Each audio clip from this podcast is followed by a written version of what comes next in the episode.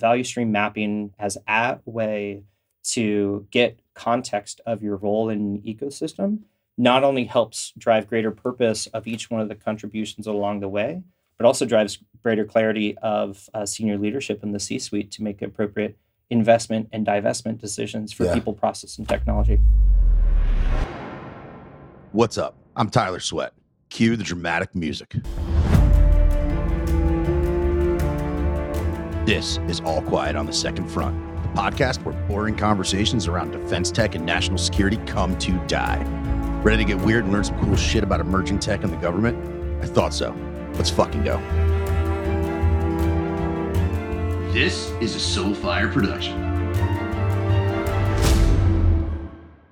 Hey everyone, Chrissy McGarry here, COO of Second Front Systems. Excited to share with all of you that you are now able to sign up for our annual Offset Symposium. Imagine attending the number one national security symposium located at the Ronald Reagan Building in Washington, D.C. on Tuesday, May 16th, 2023. During the symposium, you'll be able to hear from some of the leading experts in the defense tech space and VC communities. Individuals like Nund, the CTO of the CIA, and General Raymond, formerly of the Space Force, will be there participating in fireside chats and conversations. Don't worry, you can locate our full agenda at secondfront.com backslash offset dash symposium. Make sure you sign up today. Space is limited. All right, what's up, nerds? Welcome to another episode of All Quiet on the Second Front, the podcast where boring defense talk comes to die. Uh, my is Tyler Sweatt. I'm your host. Super excited you're here. Uh, I'm going to open with a little bit of a shameless plug. Uh, if you've not signed up for our Offset Symposium on May 16th, you're wrong. You should do that now. And uh, today, really honored, joined by Paul Puckett, uh, Army Cloud fame, Pivotal fame, Current Clarity fame a little bit of everything. And uh really excited to have you here, brother. Thanks for making time. Stoked to be here, man. Heck yeah. fun. Heck yeah. So uh want to sort of do uh let's let everybody hear a little bit of your story, kind of to open it up. So give me the the high points on the how you sort of became the the Paul that people will come out of crowds to say hello to. uh, uh, simple, simple play by play. Um, uh, end up dropping out of college uh, back in uh, 2006. Was forced to get a job. Got a job doing desktop support for CACI. Um, fell in love with solving problems with technology. Uh, was supporting the Department of State at the time, uh, and got to know a number of different people that worked in the building. And this was as they were building out the embassy in Iraq, and so got to also see my friends halfway around the world uh, impacted by real life events, trying to deliver amazing things uh, to support dis- diplomacy, uh, and just kind of fell in love with the mission right in those. My grandfather was also a pilot in uh, the Navy, and he was always like, "Hey, man, like if you want to fly planes, just don't do it in the Navy. Go into the Air Force." With all due respect to the Navy, that's his opinion. Um, and so, anyways, uh, way back at an early age, um, serving your country, you know, uh, defending our freedoms, those were all things where, like, you know, I just naturally grew up in. Um, and then uh, moved from CACI, uh, got a job as a govy over at National Geospatial Intelligence Agency, and that's where I really got exposed to uh, to do some really awesome things. Helped build out uh, their data center uh, out in Bahrain that was all around. Hey, instead of giving everyone their own, you know, desktop and application locally, can we do web-based capabilities when it comes to imagery uh, exploitation and analysis? And so that's kind of like online on-demand data when and where I need it. Thing was really spawned back in uh, 2014 and then brought that into standing up uh, what was called GeoInt Services, still is, but it was all about how do I use modern software development, open source, build low, deploy high, cloud based capabilities, and DevOps uh, as a practice. Uh, and so built out the, the IT world over there. It became the foundation for what many adopted as uh, DevOps pipelines uh, across the DoD today. Yep. Um, helped uh, write the first continuous ATO, and I left NGA in 2018 and joined a company called Pivotal as their federal CTO. Uh, create the playbook for that, and then work with uh, all the emerging software factories. Uh, and then got a call uh, from a buddy that was like, "Hey, the Army's trying to adopt uh, cloud computing, uh, and uh, you've got some experience doing cloudy stuff and some DevOpsy stuff over at NGA. You know, would you be would you be curious to get your name in the hat?" And I was like, "Sure thing, Wanted some more pain. sure thing." No, we man. we well, go that's- teach the army about the internet. well, no, it's like It's it's like so like uh, I've I've shared this before, but like uh, I wanted to become a govy in the first place because I worked for a government dude who was just fire.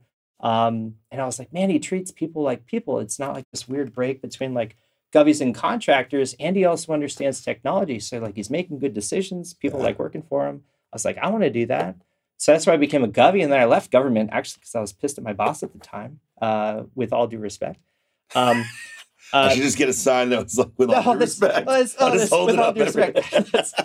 you're gonna maybe you might say that a lot but um but no when i got the call it was it was a hey you're really actually being asked to do what that person was doing before which means that you're not going to be put in a position to make really hard des- decisions which one, the reason i left is because they weren't making the hard decision i felt Yeah. they needed to make and so it was like hey like you know i've been i've been complaining about this thing but do i actually have what it takes to make uh, to make hard decisions so that's that's one of the main reasons i came back in is to to really learn what that space is like when it comes to difficult decisions, how you make those decisions to try and move at the right speed. And so it was more so a challenge, you know, for me than, than it was anything else. So no, super jazzed. I, I did it. Um, I drove that for three years. Um, and uh, I really think it's got irreversible momentum and it's going to stick. And so then wanted the new challenge. Yeah. Um, so yeah, then, then left at the end of the term, came out to Clarity. Now that they're as their CTO and yeah, man, loving life, building great software. Heck yeah. Yeah.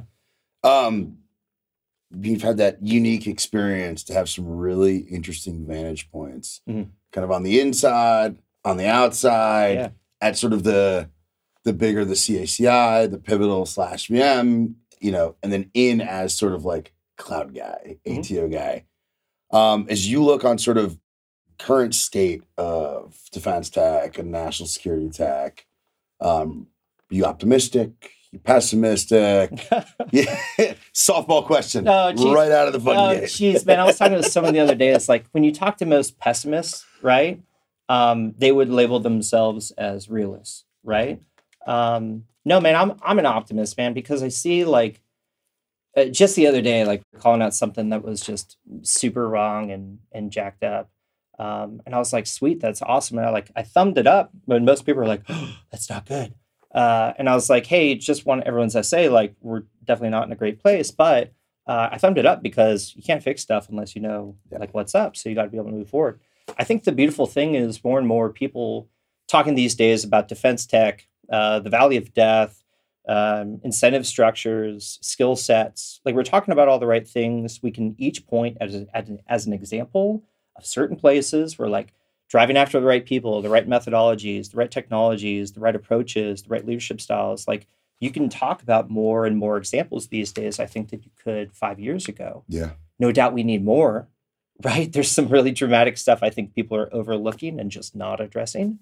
Um, but we have examples of where it's been called out and where we see successes that are measurable, right? And so I'm an optimist around that. Like you, like listen, when it comes to like learning, like I always forget who said it, but I heard it first from Mark Hughes, where it was like uh, the future is here. It's just not evenly distributed. I forget who said that. It wasn't Josh, although Josh is a brilliant dude. Give Josh credit. Um, yeah, there you go. Yeah, Good job, Josh. That's right. That's right. One one iteration quote, uh, Josh Marcuse. Um, and so like I, I just lean to that, man. It's just not Yeah. evenly distributed. So how do we how do we try and make it more evenly distributed? That's all. Yeah, So I'm an optimist. Pulling on that, pulling on that optimism. Okay. Talk to me about the Okay. incentives, right? Yeah. Like how how are we thinking about in the Valley of Death? Like it's so fetch right now. Everybody's talking about it, and I mean, I'm I'm grateful they're talking about. Like there's there's there has to be. I think I'm hopeful. There has to be some goodness Sure. that everybody's talking about it, and there's just dynamism everywhere, and it's great. But at a practical level, like how do we actually start to get from front door all the way through scale? Mhm. How do we create those behaviors? Because there's this whole human level to it. No, so many There's all these incentive structures that are misaligned. Dude, so many, it's very true. Uh, a few different things. One, call out for everyone. We need to help Tyler on his journey to get Fetch adopted. It's gonna happen. It's, uh, it's, oh, jeez. Snuck Uh, it into South by. Uh, you did. I, we all heard it. We all heard it. Um, all right. So I didn't plan it, but when it comes to like my career, I worked as a defense contractor. I worked as a government civilian in the intelligence community. I worked in commercial software product as a product company. And then I worked over in the DoD as a civilian and senior executive. Pretty unique vantage points, right? what I learned the most is different behaviors driven by incentive structures of where and how you sit. And in my role in the army, being aware of playing a role in each one of those worlds, to me, it was like I was able to balance these variables that constantly have to be balanced, right? It's like when you get into photography, right? Like everyone knows when it comes to exposure, you have to do with aperture, right? Like how much light you're going to be letting in, the sensitivity of the sensor, and how long the actual shutter is open, right? Like those three things you're constantly shaping. So if you think of the incentives of the services side of the house, the product side of the house, the government side of the house, like how those three things can all benefit together, because again, the outcome is the mission for everyone, right? That's really important. And if you don't fit, if if you don't understand the incentive structure of each, and you and you write something where you're like, ooh, well, I'm going to buy down my risk and I'm going to put all the risk on this thing over here. Yeah. What they're failing to realize is that the combination of those two things together equals your ability to deliver an outcome. And so, like government writing contracts, where you'll hear you'll hear it even talk about openly, where they're like, "Hey, I'm going to write a firm fixed price thing, explicit deliverables, so I make sure I get exactly what I want from that contractor because I don't want them getting all creative and stuff and spending my money." Uh, and so I'm going to buy down my risk and have them own the risk of like how much it's going to cost, all that. It's, it's on you, whatever you fit into your for fixed price thing. And I was like, guys, do you know the future? And they're like, oh, no. And I'm like, cool. Do your deliverables essentially assume the future? Oh, they do. Would you think that that's risky? Yes, it is risky. And so I just think incentive structures are just yeah. jacked. It's the same thing when it comes to like this movement of DevOps, right? like what it was for the like whole purpose of DevOps was like, hey, devs on this in their own world, IT operations are in their own world. But the only reason either of those two exist is to serve my business needs. Yep. So how do I align incentive structures and practices and cultures and therefore tools and people, all the skill sets, everything to just ultimately serve the value of the business, which is continuously delivering and competing and maintaining and capturing and growing a market. Yep the same thing needs to be looked at across the DoD and the IC. Are you actually incentivizing the behaviors of the people in the organizations to serve the ultimate value of the mission? And I would hypothesize no. Yeah.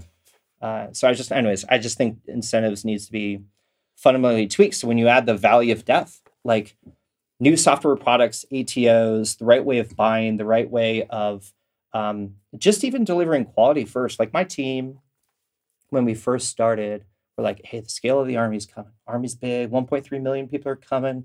We got to prepare for scale. And I was like, guys, we've got to prepare for quality first. Yep. And then you scale quality. Yes. Right. So, like, and if you find yourself where your quality is waning, stop scaling. And I would argue there are many things that are happening in the DoD that don't even need to care a damn about scale at all. Sorry. No, I mean it's I told you we were we were talking earlier. I was up on the hill yesterday talking to a couple buddies about hey, you know, as you look across the DoD and the IC, who actually owns traversing, you know, mm-hmm. each respective sort of valley of death. Mm-hmm. Like there's innovation shops everywhere. Yep. Like DoD's got a named unit yep. that they've yet to name a successor for. Yep. Right. The IC in theory is putting some stuff, some interesting sort of comparables together but we've like disaggregated this like really complicated process sort of value chain into all of these discrete steps and then we've stovepiped so somebody owns hey the front door maybe maybe get them in get them interested first you know non-dilutive grant or something yep. like that somebody else maybe owns what we'll call a transition but i would say that's like a super soft t and it's like a continuation of the initial thing and then there's this mythical unicorn. And it's like, and then it goes into a PEO, or then it goes into a major program. And at the beginning, you know, everyone's like, hey, that sounds awesome. You brief, it's great. But then you're like, hey, how? Like, how does it get there? And everybody gets really quiet. and like the truth comes out that like you have to pay Sherpas to figure out how to navigate any of this. And you peel back the layers, and there's like not a lot of transition that's occurring at scale. Well, I I uh I just want to like I want to like peel back each one of the each one of the pieces to it where it's like even the construct of something something becoming like a program of record right? And and the way that like you then structure something like a peo that's still falling into this whole entire methodology and practice. Someone made the comment the other day so it's not even mine of like the soviet era of acquisition yeah. right? Like that that massive structure of like we've hit it and now we move to the next step. Like if you're in one world talking about like agile delivery of capability and then the other world you're like hey how do we break into this thing and get into the plan three years ahead of time like we're perpetuating the old world thinking that like the goal is to become a program of record how many programs of record have become programs of record and have failed to deliver anything of value it's like i don't even think that that's that's the aim here. Like the aim is like, how do I get into operations and validate this idea that I'm going to have value or not, and then build on that value. And geez, was I want to say? Yeah, it's funny because cut you off. I think people get they got this like kink about programs of record because it's the only thing that's recurring and that is like has a degree of stability. Yeah. And to, but I agree with it's it's it's divorced from an, an operational outcome Yeah, or a capability delivery. And that's not to say that there aren't programs of record that aren't delivering operational outcomes. That's not the point. The point is is that I would argue you're the exception to the rule of failure, right? Yeah. And like the fact that you're actually delivering valuable stuff. I would argue the stability that comes from it is typically how we say, hey, give us this whole shebang of a thing. And it's so tightly coupled where like if you happen to be part of those things selected, you're like, I'm good for seven to 10 years Yeah. of something. yeah. But it's not seven to 10 years of value. It's seven to 10 years of like being in business. When like if we are acquiring things, I made this comment uh, at South by, I was like, if we're acquiring things in a standard based, interoperable, open architecture, then some new technology could come two years into a program of record Heck and be yeah. like, oh my gosh, this Heck is yeah. way better. Um, I can actually, you know, pull this thing out and replace it with this other thing, and like the standards and interfaces doesn't fundamentally change. I don't have to rip out and replace. It's not like I'm pulling out the central nervous system of the the capability. Um, like that, that to me makes way the heck more sense. And then you don't get the stability, but again, you then refocus people on on value. But the point I was going to say before is like when Space Force first was kicking up as an idea, I think they presented something to Congress for like, hey, we want one budget line item, like one funding line when it comes to the entire life cycle of a capability. I don't want to say it got shot down. I'm actually I'm fairly certain it got shot down.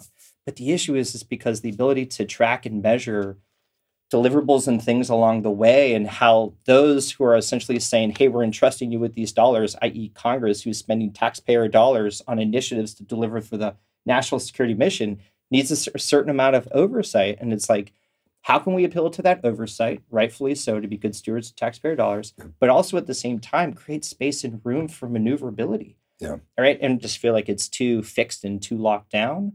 Um, and it was actually something in the army we poked at pretty hard and actually saw some momentum in um, by saying, hey, instead of writing requirements that are like, you know, thou shalt do this on Thursday at 3:52 p.m. like with these things in your hand, it's like something might change between now and next Thursday. So it's like, hey, how about you just get home safely and not have, you know, a ticket along the way? Oh, okay, cool. And that means I have to obey the law. It means I also have to pay attention to the weather. Like I've got to do all these different things, but it gives you room to maneuver and navigate, and it's aimed after the outcome to be achieved getting home safely and no one's dead and you're not going to jail. Right?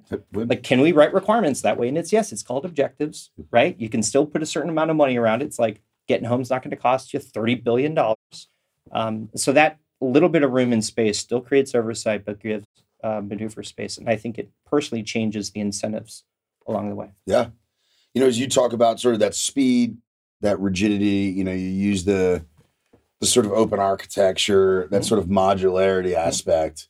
Uh, this might be a self-serving question, Mm. but as you know, you look at different organizations that are maybe trying to act as interlocutor, interlocutors, or helping to try to maybe abstract away some of the complexity. Do you think roles like that should be needed? Do you think there's opportunity to take advantage of sort of shared responsibility models like at scale? Like it's a super loaded question. I don't know if I actually know the answer.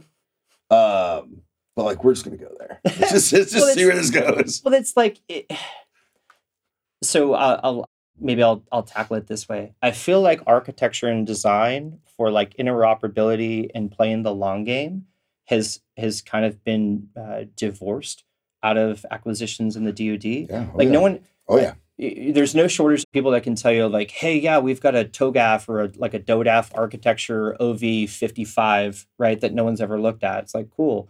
Someone like way up in like La La Fun Idea Land was like, here's how the interfaces touch, and like no one give give a damn. There's one quad chart in the building that has the answer. but it's but it's like no one gave a damn of that. And it's like my buddy don yeske who again navy you need to make him not the acting cto but just the cto of, of the navy uh, point made.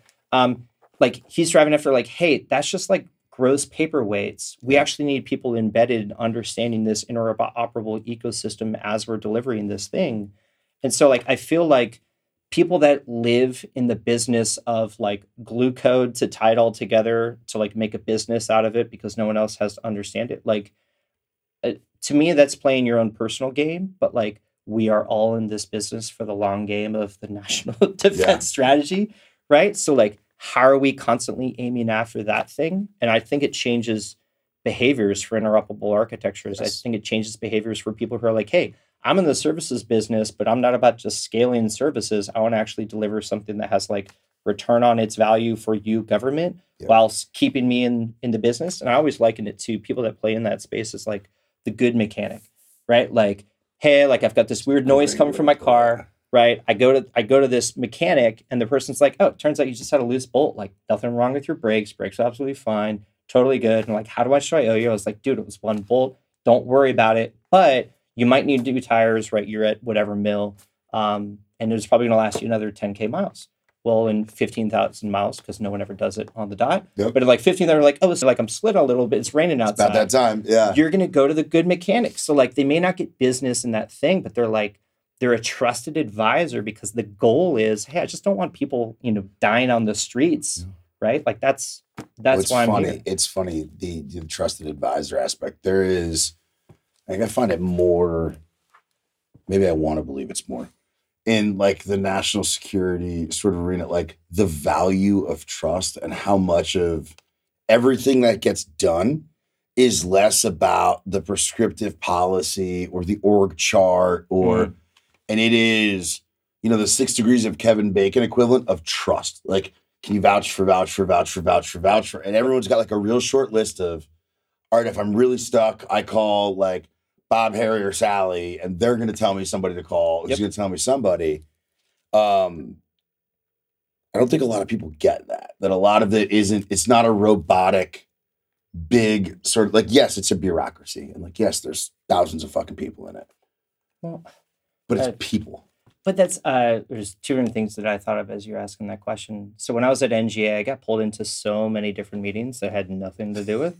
Um uh, and I would describe it as my friends would be like, "Hey, I've got another bullshit meeting to go to," and they're like, "What's that?" And they're like, "Well, I'll have friends that are like, I feel like I'm just being told it's just a whole bunch of bullshit, but like, I'm not like a techie Yeah. person, and I'd be like, I don't understand what business you're in, but like, I like tech."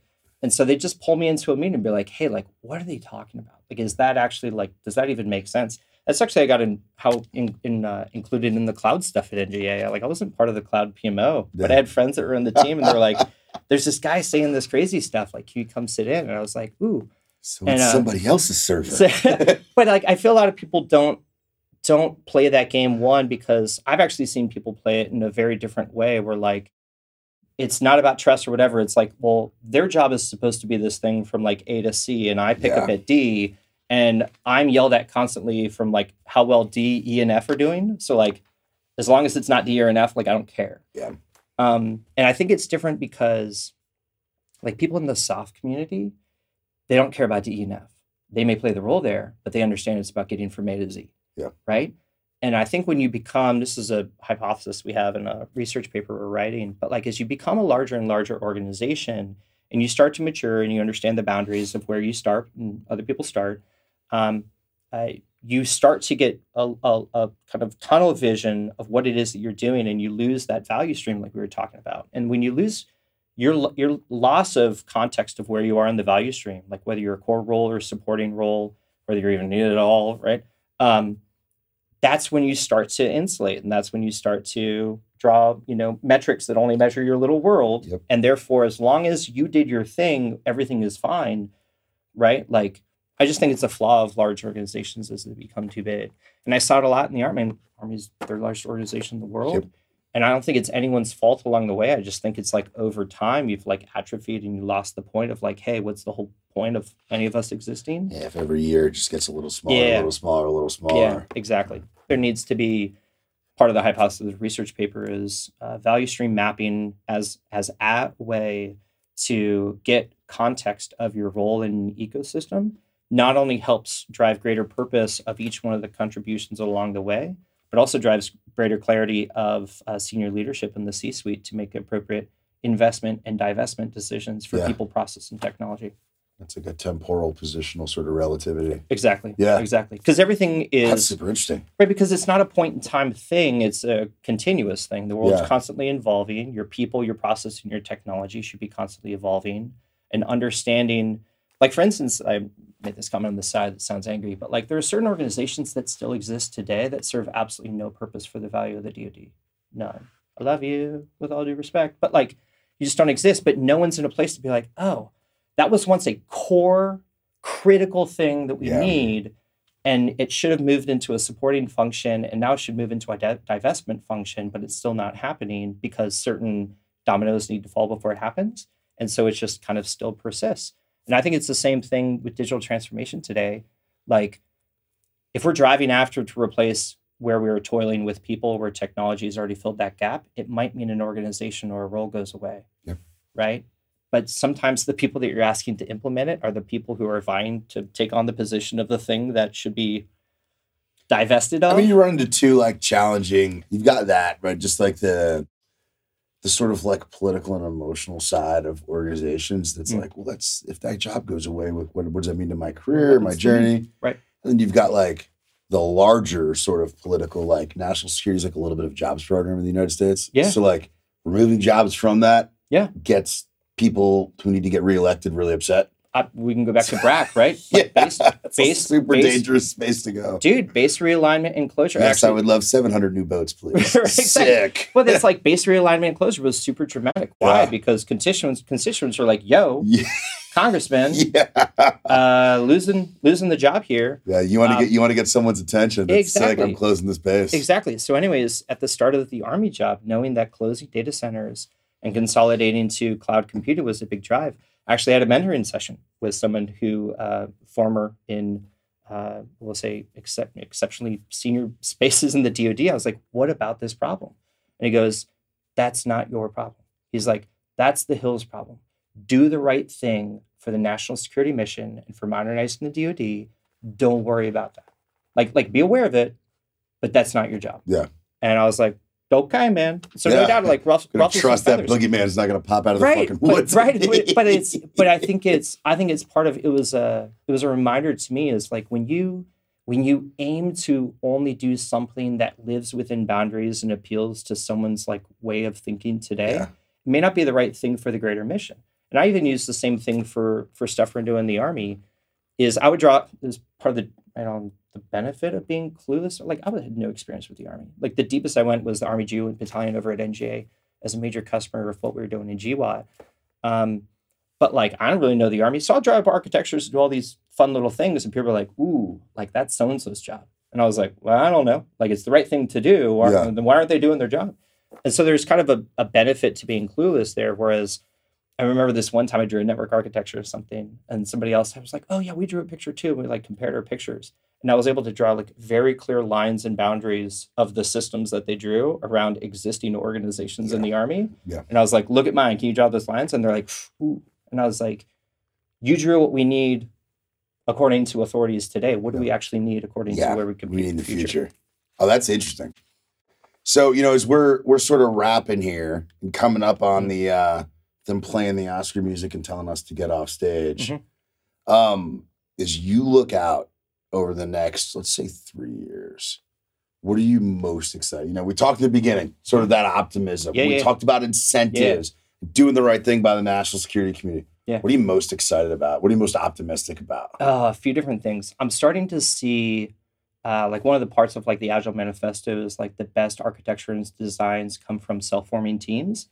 You're starting to see some of, I'll say, like the edges and pieces around the project convergence, project overmatch, and ABS, ABMS things as like the name things around JADC2.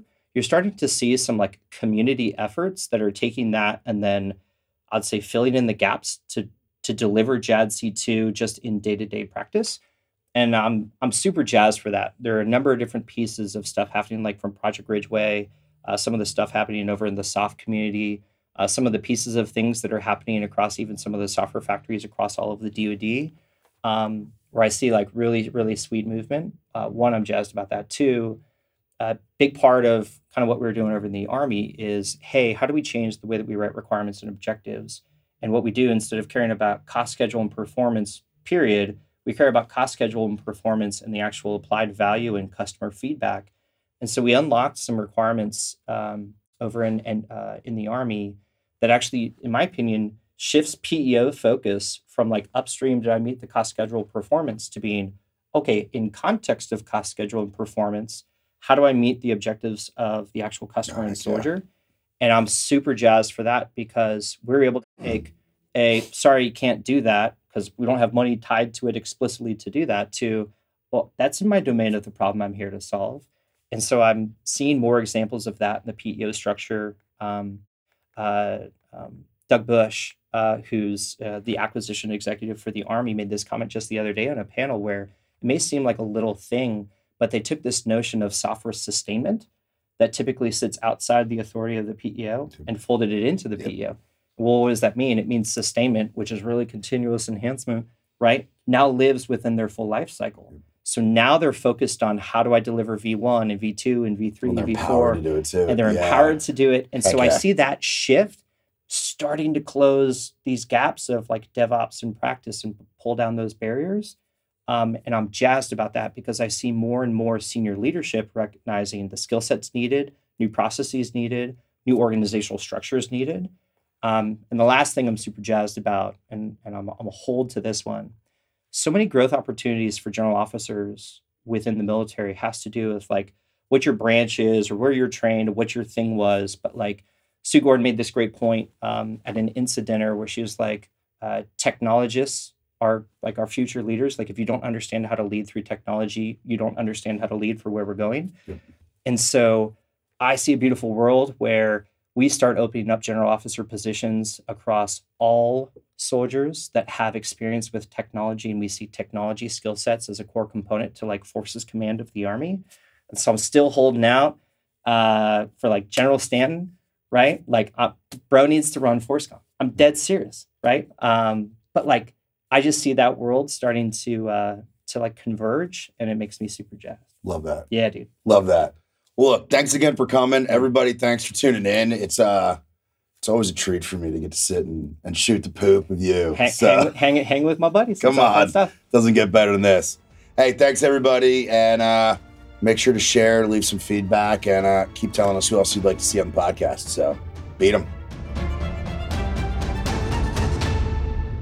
Wow, look at you. You made it to the end. Thanks for listening. Hope you learned something. Don't forget to leave a passive aggressive review. It wouldn't be a podcast without some show notes, so check them out to learn more about me, Second Front. Stay weird.